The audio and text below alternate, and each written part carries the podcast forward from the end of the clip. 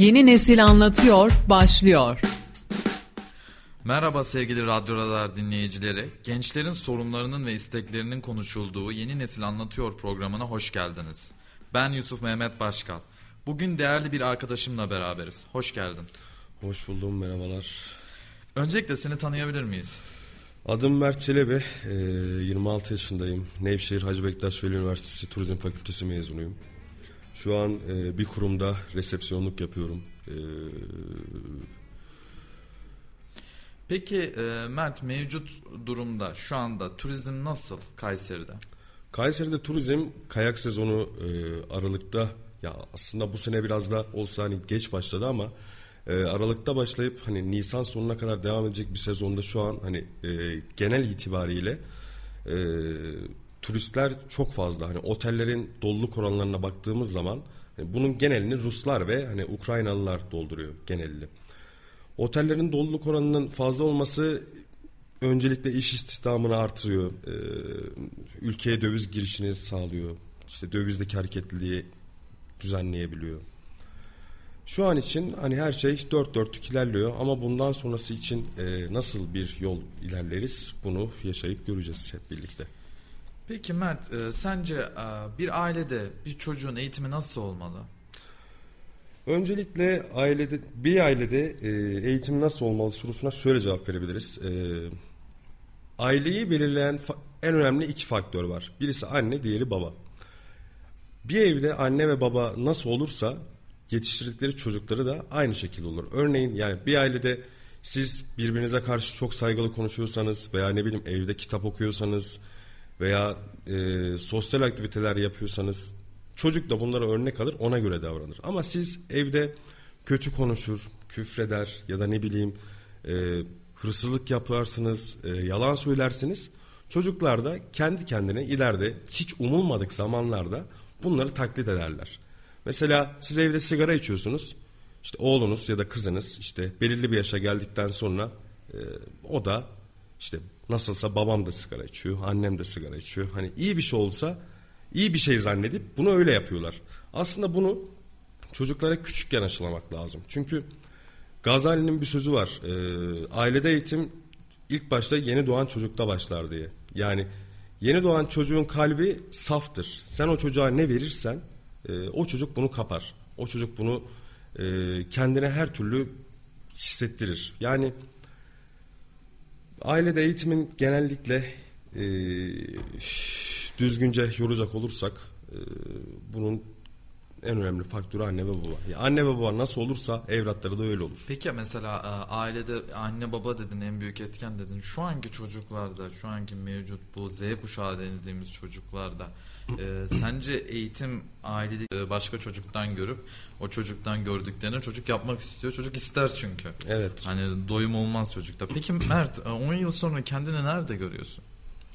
Var mı bir hedefin idealin? Ya şu an bu soruya şöyle karşılık verebilirim. Ya bu soruya 10 yıl önce cevap verecek olsaydım bu soruyu yani derdim ki işte iyi bir iş sahibi, iyi bir ev sahibi, iyi bir araba sahibi, iyi bir aile sahibi olmak isterdim. Ama şimdi cevap verecek olursam e, yani yaşım şu an 26, 36 yaşına geldiğimde kendimi artık belirlediğim hedeflerin doğrultusunda değil de günümüz yaşantılarının doğrultusunda e, görüyorum. Yani şu anki günümüz şartlarında işsizlik, e, ekonomik sıkıntılar, maddi sıkıntılar insanları çok zorlayabiliyor. Bu insanları çok zorladığı için insanlar şu an bırakın 10 yıl sonrasını yarın ne olacağını düşünemiyor. Yani bugün şöyle oldum işte ama yarın nasıl olurum veya ondan sonraki gün nasıl olurum veya 2 yıl sonra nasıl olabilirim? Şu an insanlar e, bunun kargaşasına düşüyor. Aslında günü gününü tutmuyor. Kesinlikle. Yani e, bugünün yarını tutmuyor. Kesinlikle. E, o yüzden hani tabii mevcut durumda, ekonomik durum da çok etkiliyor aslında insanları. Çok etkiliyor çünkü günümüzde artık hani e, 2022 öncesine baktığımızda hani çok değil bundan bir 6 yıl geriye gittiğimizde 2016-2015 yıllarında e, tamam yine ekonomik sıkıntılar yine işsizlik vardı ama bu kadar fazla değildi. Şimdi günümüzde e, birçok şey pahalandı. Hayat pahalılığı arttı. Alım gücü biraz olsun düştü. Eskiye nazaran düştü. Çünkü önceleri e, insanlar çok rahat çok rahat demeyeyim. alım gücü varken e, evini, arabasını veya ne bileyim ailesinin geçimini çok rahat bir şekilde sürdürebiliyordu. Ama artık günümüze baktığımızda her gün her şeye zam gelmesi, e, ekonomik sıkıntıların artması, işsizliğin çoğalması. Bakıyoruz Türkiye'nin birçok yerinde üniversite var. Ya hemen hemen 81 ilin her ilinde ikişer tane, üçer tane hatta İstanbul ve Ankara'ya bakarsak 20'şer 30'ar tane üniversite var. Çok fazla üniversite olduğu için çok fazla mezun var. Çok fazla mezun olduğu için de çok fazla işsizlik var. Ya zaten en büyük sorun da bu. Hani üniversitelerin en büyük sorunu da bu. Bugün şeyi de kaldırdılar. Baraj program şeyini problemini de kaldırdılar. Evet. Barajsız üniversiteyi alma. Aslında Ya İstanbul'u- özel üniversitelerin yolu açıldı. E tabi üniversitelerin yolu açıldı. Bununla birlikte zaten üniversitelerin en büyük e, şeyi kaliteli eğitim artık gitmiş oldu. Tamamıyla yani gitmiş oldu. e, bugün baktığın zaman tabii ki bir sürü işsiz var. Bunun üstüne katlanacak, katlana katlana devam edecek bu durum. Yani açıkçası bir öğrenci olarak yani ben hala desteklemiyorum bunu. Çünkü hani biz üniversite sınavında çalışırken e, canımız çıka çıka üniversite sınavına hazırlandık. Tabii. Ama şimdi şimdiki girecekler belki ders bile çalışmadan daha iyi üniversitelere İşte bu da gidebilecekler. şuna dönecek. Şimdi ailesinin durumu, eko- ailesinin ekonomik durumu çok iyi olanlar hani eee, direkt sınavsız üniversiteye girebilecekler. Şimdi iki çocuğu örnek tutalım. Eee, birinin ailesi çok zengin, birinin ailesi çok kötü. Yani kötü demeyelim ama ekonomik durumdan kötü. Şimdi ikisi de çalışmıyor. Ama birisi üniversiteyi kazanıyor, diğeri kazanamıyor. Bu tamamen bir eşitsizlik ve adaletsizlikten kaynaklanır. Çünkü zengin olan bir insan e, çocuğunu en iyi eğitim şartlarında, en iyi okullarda okutabiliyorken e, ama fakir bir ailenin çocuğu evladını üniversiteye gönderemiyor. Diyelim ki üniversiteye gönderdi. Bu sefer de gittiği şehirdeki ev fiyatlarından e, müzdarip olacaklar ve bu onları bayağı bir sıkıntıya sokacak Ya gibi zaten görünüyor. bugün bir kişinin, bir gencin bir gün yani 3 saatlik dışarıya çıkması nereden baksan 100 lira. 100 lira tabii. Buna Yani minimum yani. e, minimum o da. O da arabası yoksa, Arabası yoksa sigarası yoksa, Evet. kötü alışkanlıkları yoksa yani 100 lira. 100 lira. Bu alışkanlıklar varsa ve arabası da varsa bu durum 200-300'e kadar çıkabiliyor. Yani Tabii. aslında durum e, hayat pahalı. Yani Türkiye şu anda özellikle araç satışında e, birinci sırada yer alıyor. En pahalı araçlar Türkiye'de satılıyor. evet. Ee, yani bu sıralama tabii çok 10 tane ülke var. Ee, işte Arjantin geliyor, e, Bolivya geliyor, bu ülkeler geliyor ama hani Türkiye'de tabii bunların düzelmesi gerekiyor açıkçası. Kesinlikle. Peki Mert boş zamanlarında yaptığın sosyal aktiviteler neler? Boş zamanları nasıl değerlendiriyoruz? Ee, kış sezonunda yaptığımız şeyler kayaktır, işte e, ATV'dir. Ama genellikle boş zamanlarımızda yaptığımız şey işte arabalarla ilgilenmek oluyor. Ne bileyim e, pandemi koşullarında işte sinemalar ve tiyatrolar kapalıydı. İşte pandemi bittikten sonra sinemalar ve tiyatrolar açılınca artık biraz da oraya yönelmeye başladık işin doğrusu. Peki e, pandemi döneminde neler yaptın Mert? pandemi dönemi ilk başta inanması çok zor geliyordu. Yani hani insanların eve kapanıp maske takıp işte e, dışarı sokağa çıkma yasakları. Hani ilk başta bunları pek ciddiye almıyorduk. Şöyle yani biz üniversitedeyken o dönem üniversitedeydik. Hani dediler ki işte üniversiteler 3 hafta tatil. O zaman sevinmiştik. İyi ya tamam hani üniversiteler 3 hafta tatil güzel bir tatil yaparız falan filan. O 3 haftanın 2 yıla Yani o uzayacağını 3 haftanın nereden bilirsin? 2 yıla uzayacağını gerçekten hani tahmin etmeyi bırakın hayal bile edemezdik. Yani hayal dünyası hani küçükken şunu derdik yani işte birincisi, ikinci, üçüncü sınıflardayken ya derdik şey derdik işte ya işte bir olay olsa da okullar ömür boyu tatil olsa hiç okula gitmesek sürekli arkadaşlarımızla gezsek oyun oynasak onu yapsak bunu yapsak bu ona döndü yani. Artık insanlar hani pandemi döneminde evlere kapandı, sosyal hayat tamamen sıfıra indi, insanların psikolojisi bozuldu, işsizlik fazlalaştı, maliyetler arttı. Yani işte insanları e, fabrikalar kapandı, fabrikalar kapanınca insanları ücretsiz izinlere gönderdiler. Yani insanların pandemide psikolojisi darmadağın oldu açıkçası. Yani işte zaten e, hem darma duman oldu dediğin gibi aynı zamanda şu da var. Hani pandemi koşullarında yaşarken hani öğrencilerin genel okullar olmayacak işte biz gezeriz tozarızı düşünerek hani aynı az önce söylediğin gibi hareket ettiler ama o da olmadı. Evet sokağa da çıkamadılar. Sokağa da çıka, Hatta çıkılamadı. günüm ya o zamanlar hani çok farklı manzaralarla da haberler çıktı etrafa işte gizli gizli e, dışarı çıkmalar işte okey oynamalar ne bileyim yani partiler falan. partiler gizli gizli partiler ya birçok şey ya bizim insanımıza e, şöyle aslında bu bizim Türk insanının galiba benliğinde var hani bizim insanımıza bir şeyi yasaklarsan o o yasağı delmek için elinden gelen genellikle her şeyi yapıyor. Ya imkansızı bile başarıyorlar. Tabii ki tabii ki yani zaten o maske yasağıyla birlikte zaten hani yakın iki, iki gün oldu maske yasağının kaldırılması. Evet. Ee, bununla birlikte zaten e, maske zaten insanları zaten boğuyordu. Boğuyordu ama yine bir koruyordu. koruyucu özelliği Ee, vardı. Mesela ben pandeminin başından beri Covid'e hiç yakalanmadım.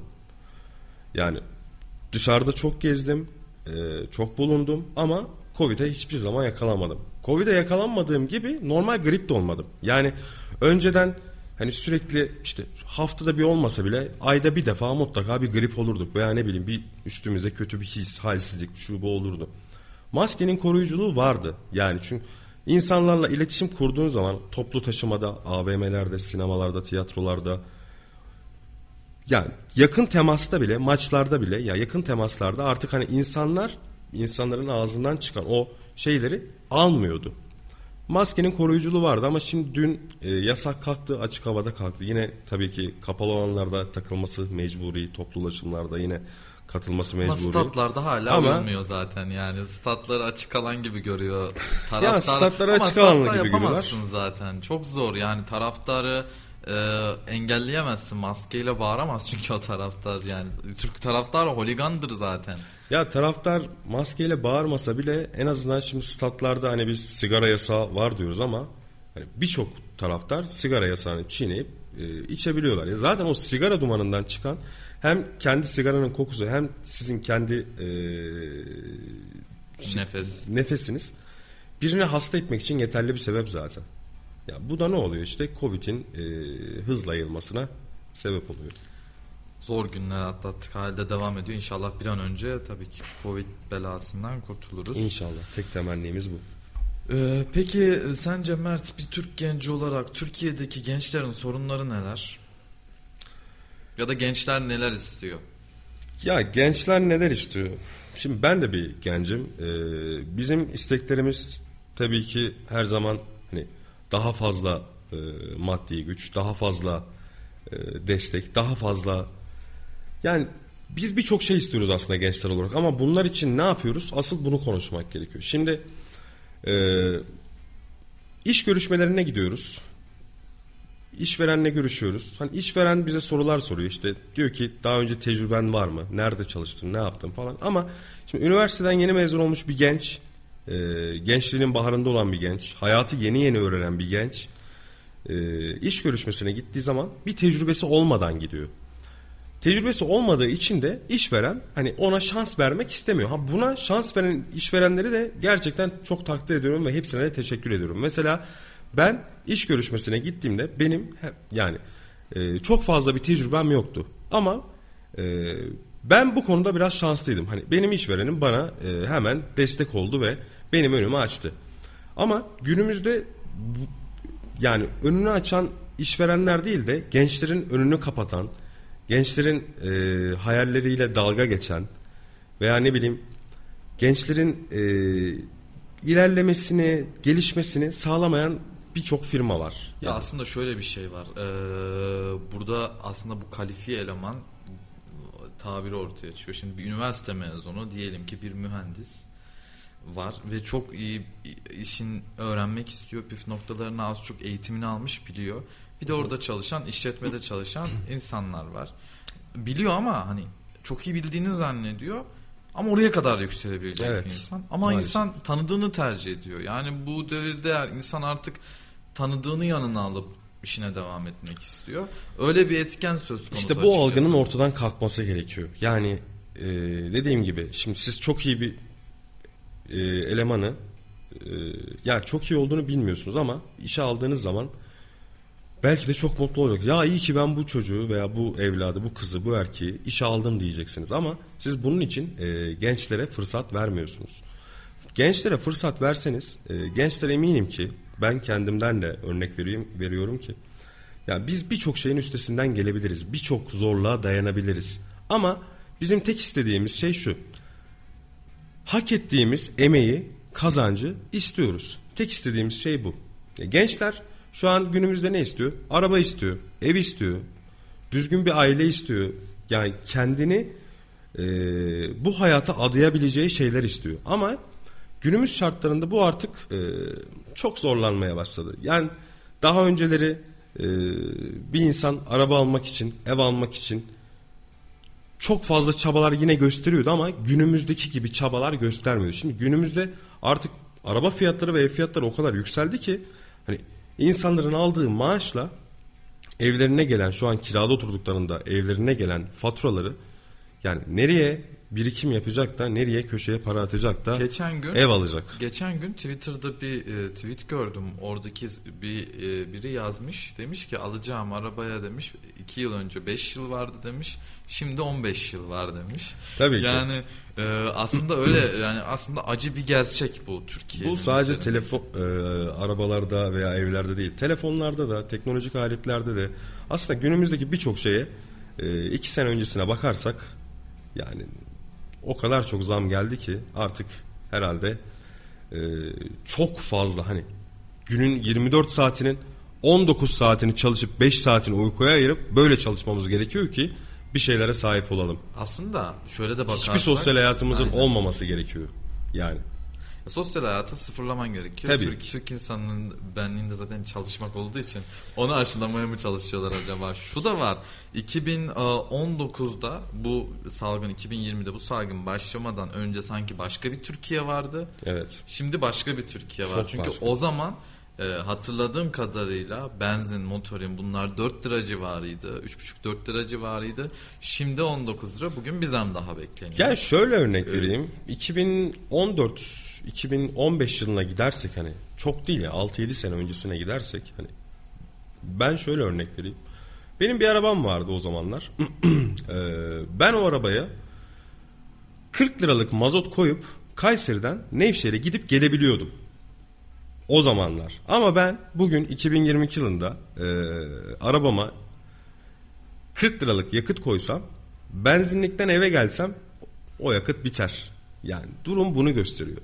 Hani e, ülkemiz büyüdü yalan değil büyüdü ama e, 6 yıl öncesine bakarsak aslında ülkemiz geriledi. Alım gücü olarak geriledi yani.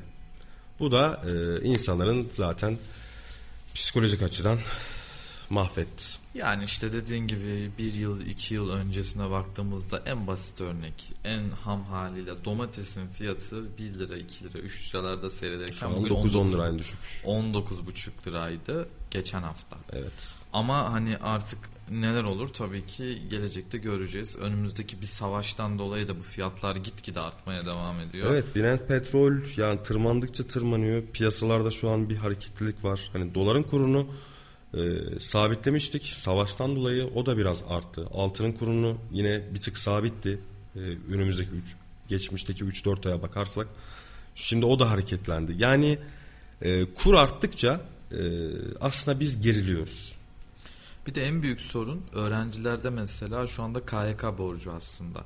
Yani Evet, birçok öğrencinin en büyük derdi şu anda mezun olduktan sonraki KYK e, borcu sıkıntısı. Onu nasıl ödeyeceğim? E, hani sorana da diyorlar ki almasaydın. Ama hani işte öyle olmuyor. Çocuğun o insanın ihtiyacı var orada. E, Yani sonuçta şimdi- yaşıyor.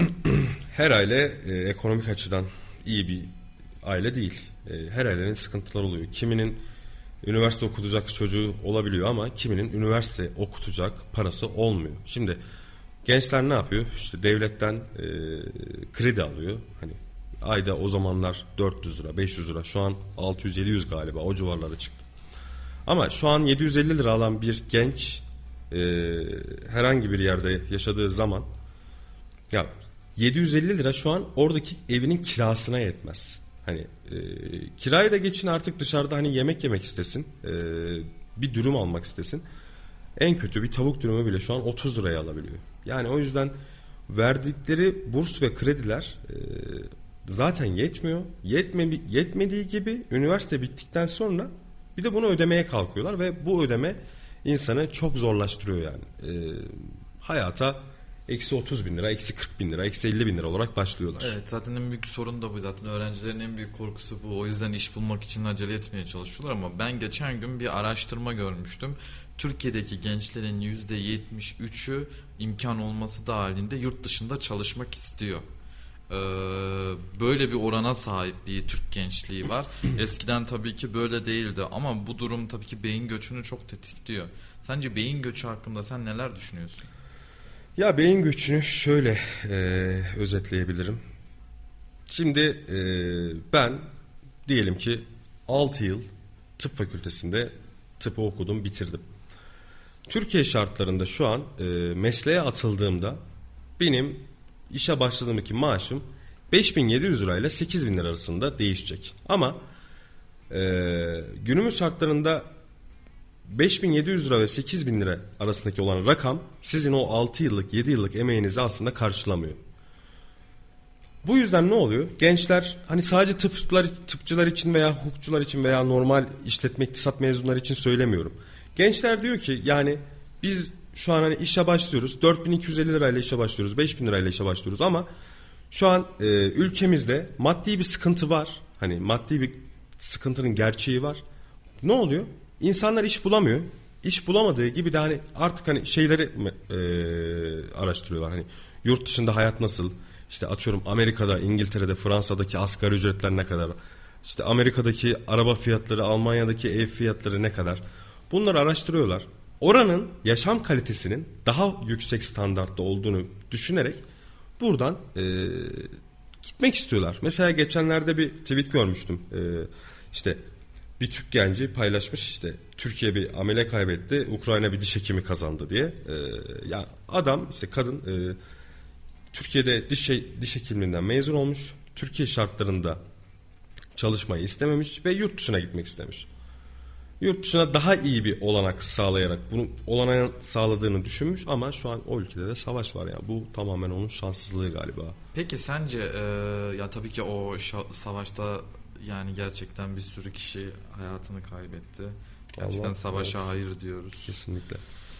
Ve hani e, Türkiye şartlarında bahsettiğin o e, mesela işte diş hekimi, doktor bunlar yurt dışına gidiyor. Peki bunun önüne nasıl geçilebilir? Yani tabii ki bir ekonomik özgürlük dışında e, bu insanlara neler yapılması lazım ki Türkiye'ye bu insanları bağlamak gerekiyor? Bunu şöyle söyleyebilirim. Ee, dediğim gibi az önce dedim yani bu e, günümüzdeki kur artışları e, birçok şey engelliyor yani. Bir insanın ya bizim Türkiye'de kalmamız için e, ya bizim gibi gençlerin diyorum e, Türkiye'de kalması için o insana güzel bir e, burada rahat rahat yaşamını sürdürecek bir alım gücünü sağlarsanız bizim ülkemizden hiçbir vatandaşımız emin ol gitmez. Yani siz ülkede onların e, emeklerinin karşılığını verirseniz emin olun ki bu ülkeden kimse gitmez ve yani bu ülkeye katkıda bulunmak için daha fazla, ellerinden gelenin daha fazlasını yaparlar.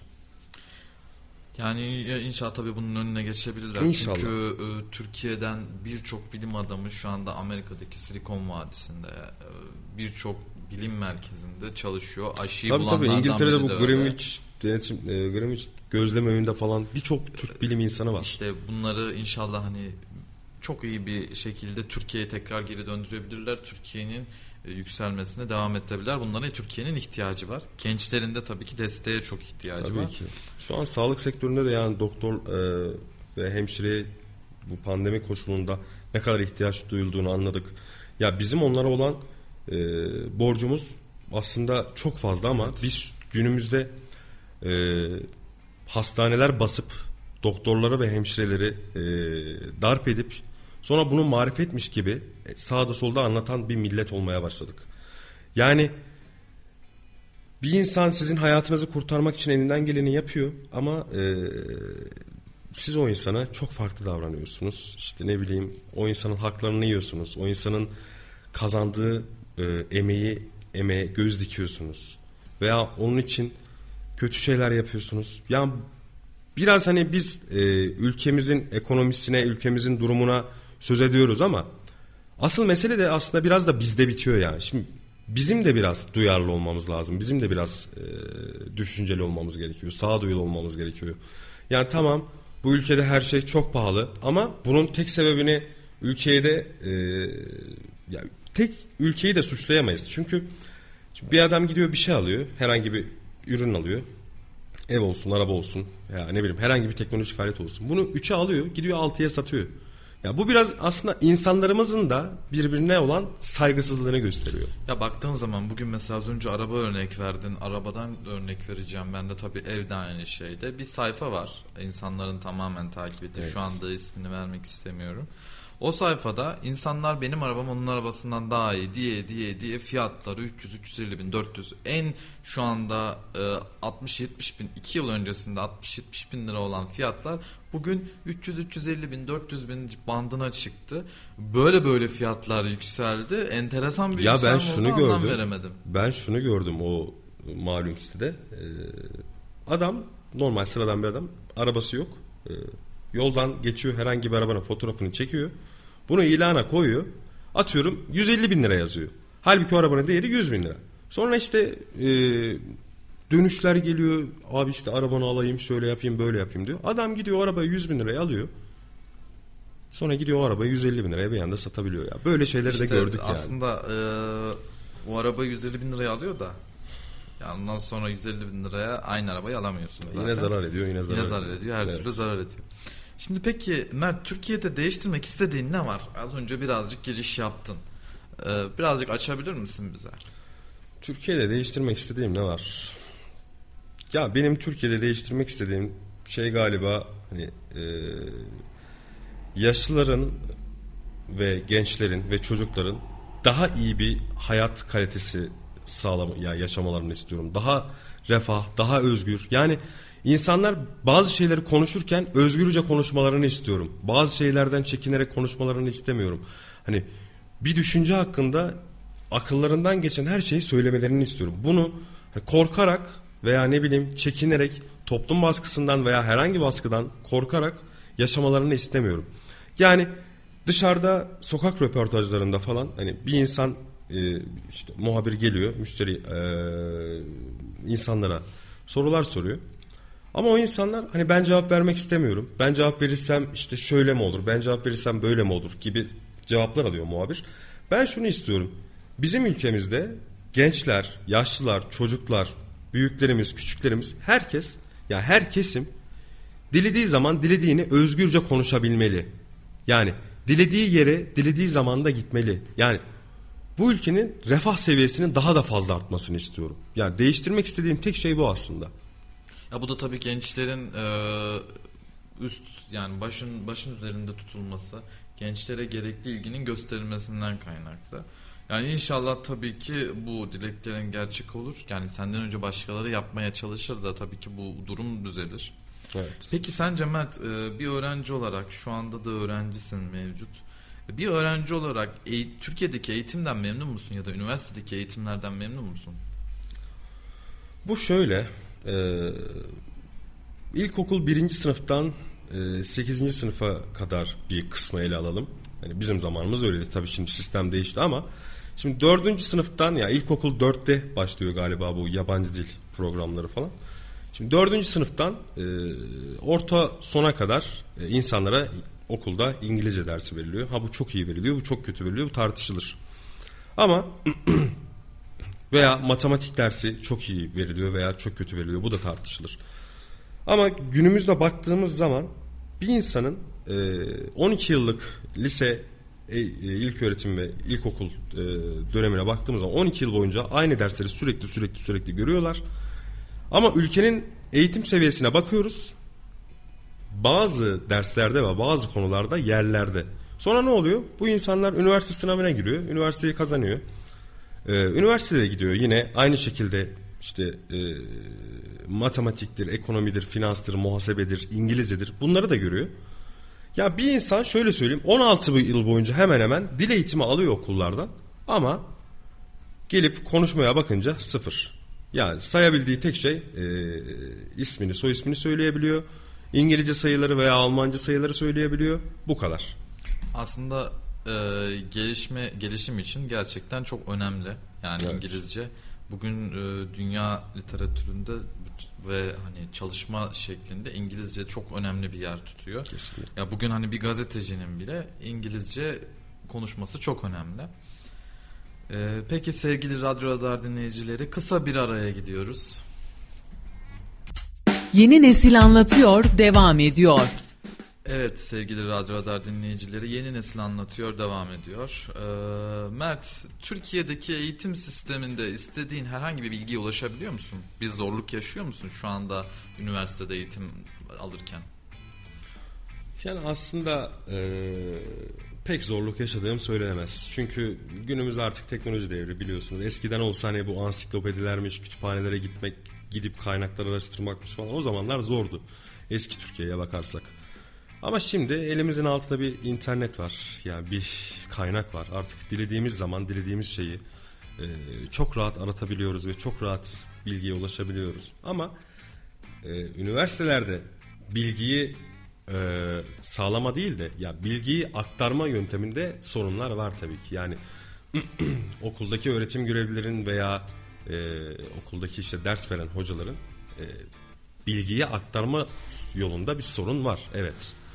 E, bizim öncelikle bunu halletmemiz gerekiyor yani. yani biz tam istediğimiz bilgiye e, telefonlardan, tabletlerden ve bilgisayardan ulaşabiliyoruz ama bize bu bilgileri hani bunlardan değil de bize direkt hani ilk ağızdan anlatılmasını daha çok isteriz yani tabii ki.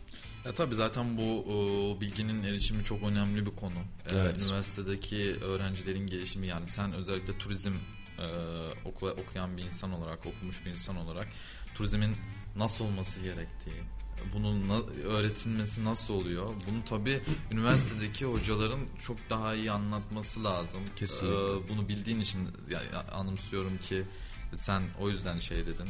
E, birazcık e, hocaların daha iyi anlatması Bilgiyi gerektiğini daha iyi söyledin. aktarması gerekiyor tabii ki. Ya tabii e, hani bunun yanında aslında bilgiyi aktarmak için iyi öğrencilerin de olması gerekiyor. Sen iyi bir öğrenci misin? Ben üniversite hayatımda iyi bir öğrenci miydim? Çok iyi bir öğrenci değildim. Yalan söylemeyeceğim bu konuda. Ama e, bilgi konusunda bir şeyler kaptım mı? Tabii ki kaptım. Yani şu an kendi işimi yapıyorum mesela. Hani şu an bir yerde resepsiyonluk yapıyorum ve en azından turizme dair resepsiyonlukla ilgili ne varsa hemen hemen birçok şeyin bilgisine sahibim. Yani aslında insanların da mezun olduğu bölümlerden bu bilgiye en az kendini bir şekilde idare edebilecek bir bilgiyle mezun olması gerekiyor. Yani şimdi pandemi döneminde üniversitelerde işte biliyorsun sınavlar online oldu. Ee, insanlar ne yaptı? Sınavlara e, kendisi yerine başkasını girdirdi veya ne bileyim kopya çekerek onu yaparak bunu yaparak mezun oldu. Şimdi o adam mezun o, o adam veya o insan o kadın mezun oldu ama mez ya bir iş yerine gittiği zaman konuştuğu zaman hiçbir şey yok. Ya bilgi yok.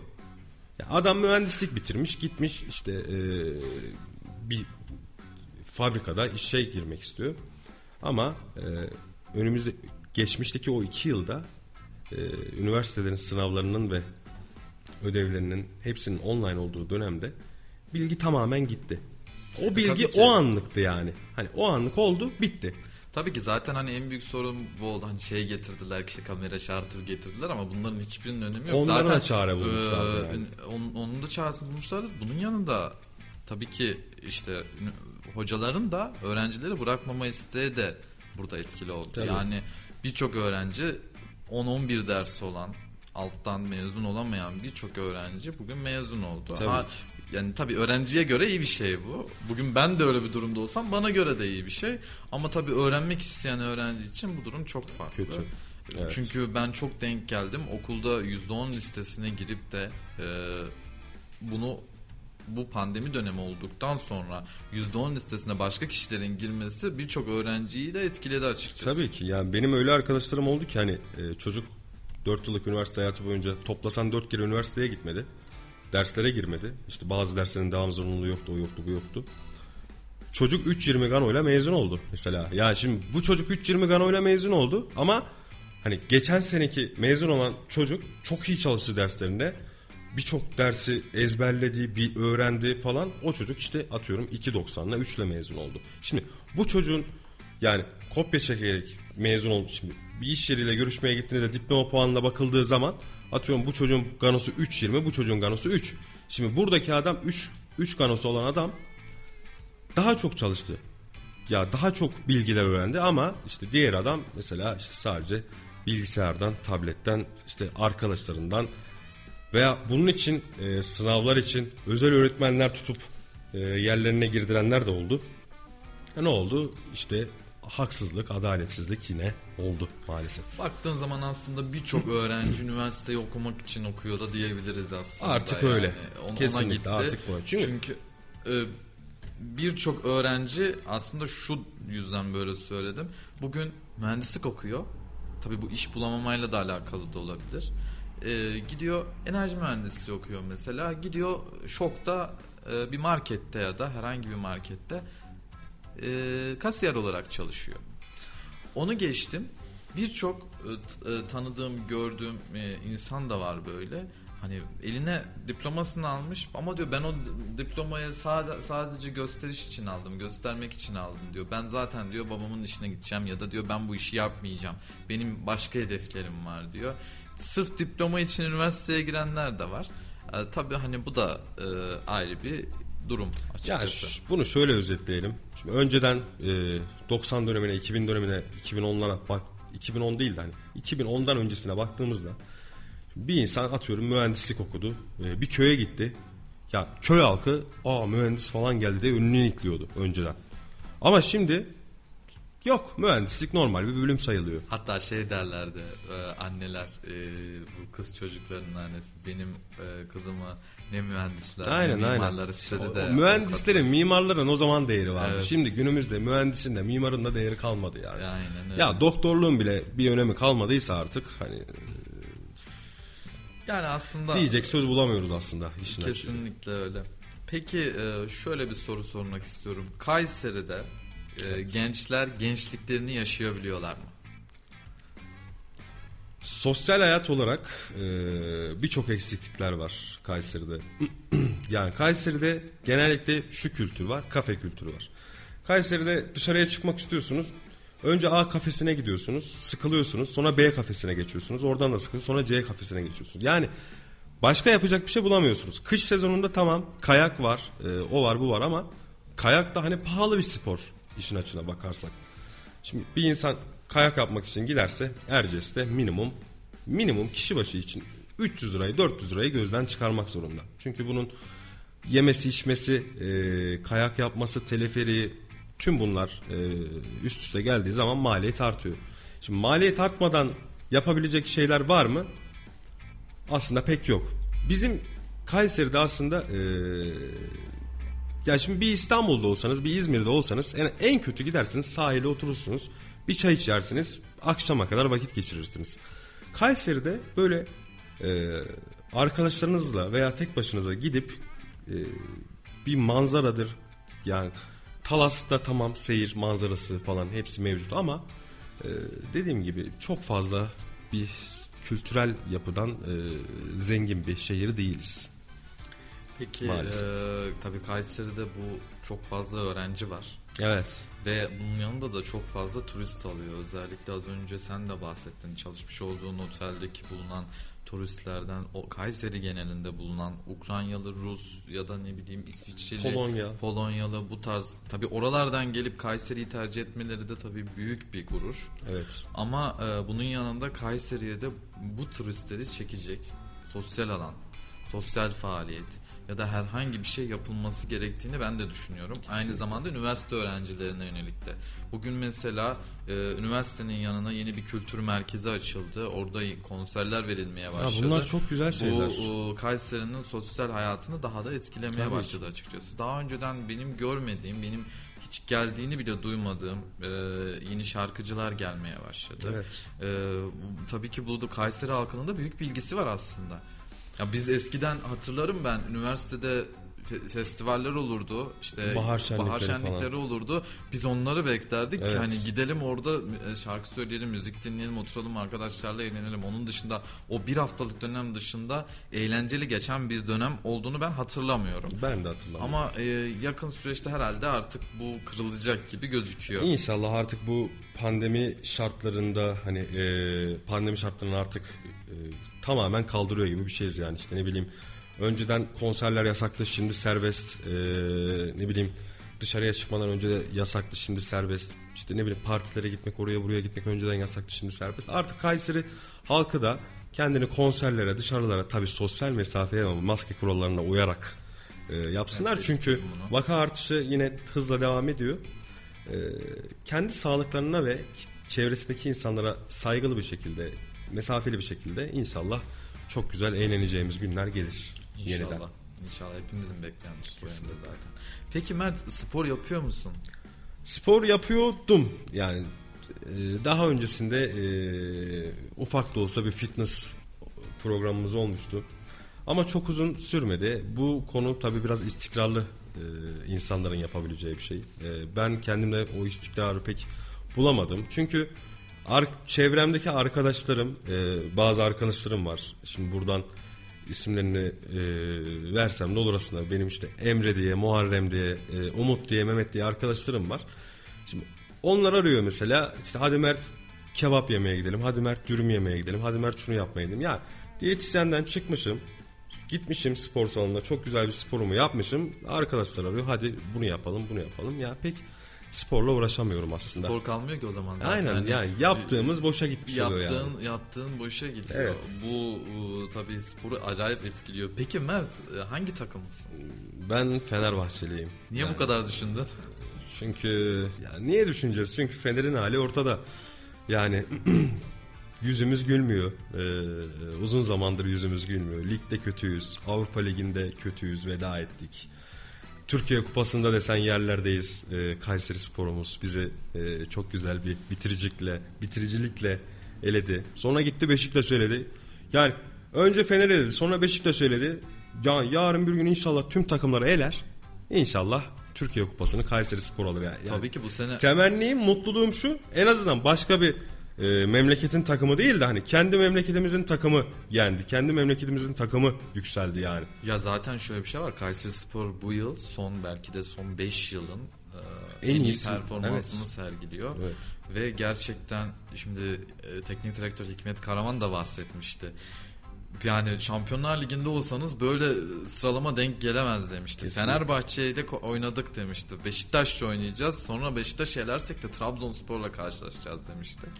Ya bu gerçekten Kayseri Spor için 3 günde bir maç oynama temposu ve tabii ki çok e, enteresan bir şekilde 3 büyüklerin hepsini bununla birlikte Trabzon'u da zorladılar son oynadıkları Tabii tabii maçta. yani tamamen şanssızlıktan dolayı e, kaybettiler o maçı ama e, kupada çok farklı bir e, cevap vereceklerini düşünüyorum. Kesinlikle ben de katılıyorum. Ya Fenerbahçe'de zaten hani e, tabii ki bütün takımlarımız Bu sene olsun. tüm takımlar sıkıntılı Evet. yani Fenerbahçe olsun, Aslında Beşiktaş ligin- olsun, Galatasaray mesela yerlerde yani.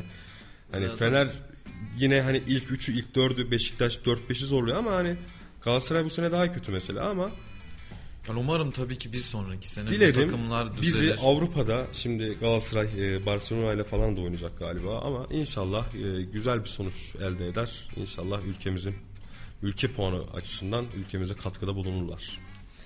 Peki gerçekten hani spor konusunda e, hani belli e, Türkiye'de de yeni sporcular yetişmesi konusunda da bir adımların da atılması gerekiyor. Aslında Kesinlikle. buradan e, federasyona ve e, amatör sporlara yönlendiren kişilere söylemekte. Yeni yetenekler, yeni kanlar lazım bu ülkeye. Ya Kayseri Spor gençler olarak e, gençlerle yola devam ediyor şu anda. Mesela Onur Bulut yani bence Süper Lig'in şu andaki en iyi e, sağ beki olabilir. Evet. Ee, ya ve- bu yine işte dediğim gibi yabancı futbolcu takımdaki yabancı futbolcu sayısını düşürüp e, kendi gençlerimizin önünü açarsak bizden aslında çok güzel futbolcular çıkabilir. Zamanında da çıktı zaten. Ama inşallah e, tek temennimiz yine dediğim gibi e, bizim gençlerimize daha çok fırsat verilirse bu gençler her şeyin üstesinden gelir. E, tabii ki mesela Galatasaray'da Kerem Aktürkoğlu. E, Fenerbahçe'de Arda Güler. Arda Güler, Muhammed vardı. Giresun'a gitti. Geçen maç bir gol Beşiktaş'ta asist Rıdvan yaptı. vardı mesela. Beşiktaş'ta Rıdvan var. Ee, Birkaç tane daha oyuncu var. Tabii ki Türk gençlerinin spora yönelmesi de çok önemli. Kesinlikle. 84 milyonluk bir ülkeyiz. Ee, ve bu ülkenin içerisinde illaki sporcu çıkması gerekiyor. Evet sevgili Radyo Radar dinleyicileri Yeni Nesil Anlatıyor programı burada sona erdi. Bir sonraki hafta başka bir konukla görüşmek üzere. Hoşça kalın, sağlıklı kalın, esen kalın. Yeni nesil anlatıyor sona erdi.